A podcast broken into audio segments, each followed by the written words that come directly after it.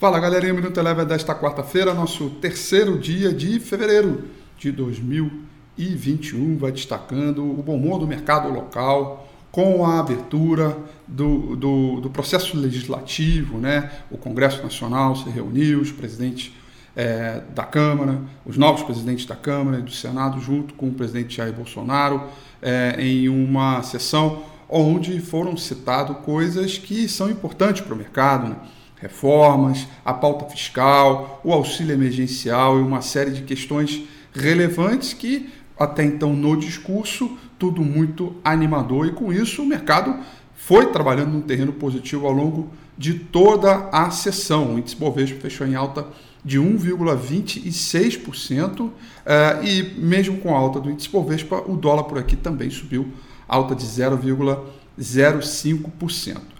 No mercado internacional, nós tivemos um encontro da OPEP que, e junto com seus alinhados que prometeram acelerar o reequilíbrio do mercado uh, com a redução dos estoques de petróleo tanto nos Estados Unidos quanto na China. O mercado internacional entendeu isso como um ponto positivo, portanto, petróleo fechou em alta. Petróleo do tipo Brent subiu 1,90%. O índice de mercados emergentes também subiu hoje, alta de 0,50%.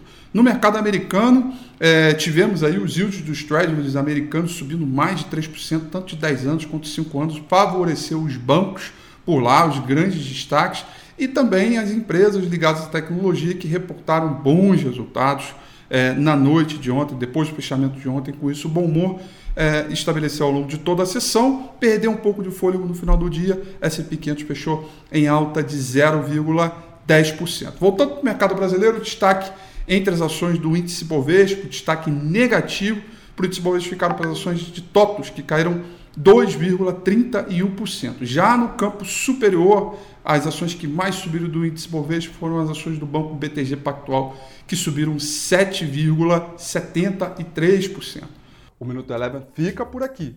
Quer ter acesso a mais conteúdos como esse? Inscreva-se em nosso site www.elevenfinancial.com e também siga a gente nas redes sociais. Eu sou Rafael Figueiredo e eu te espero no próximo Minuto Eleven.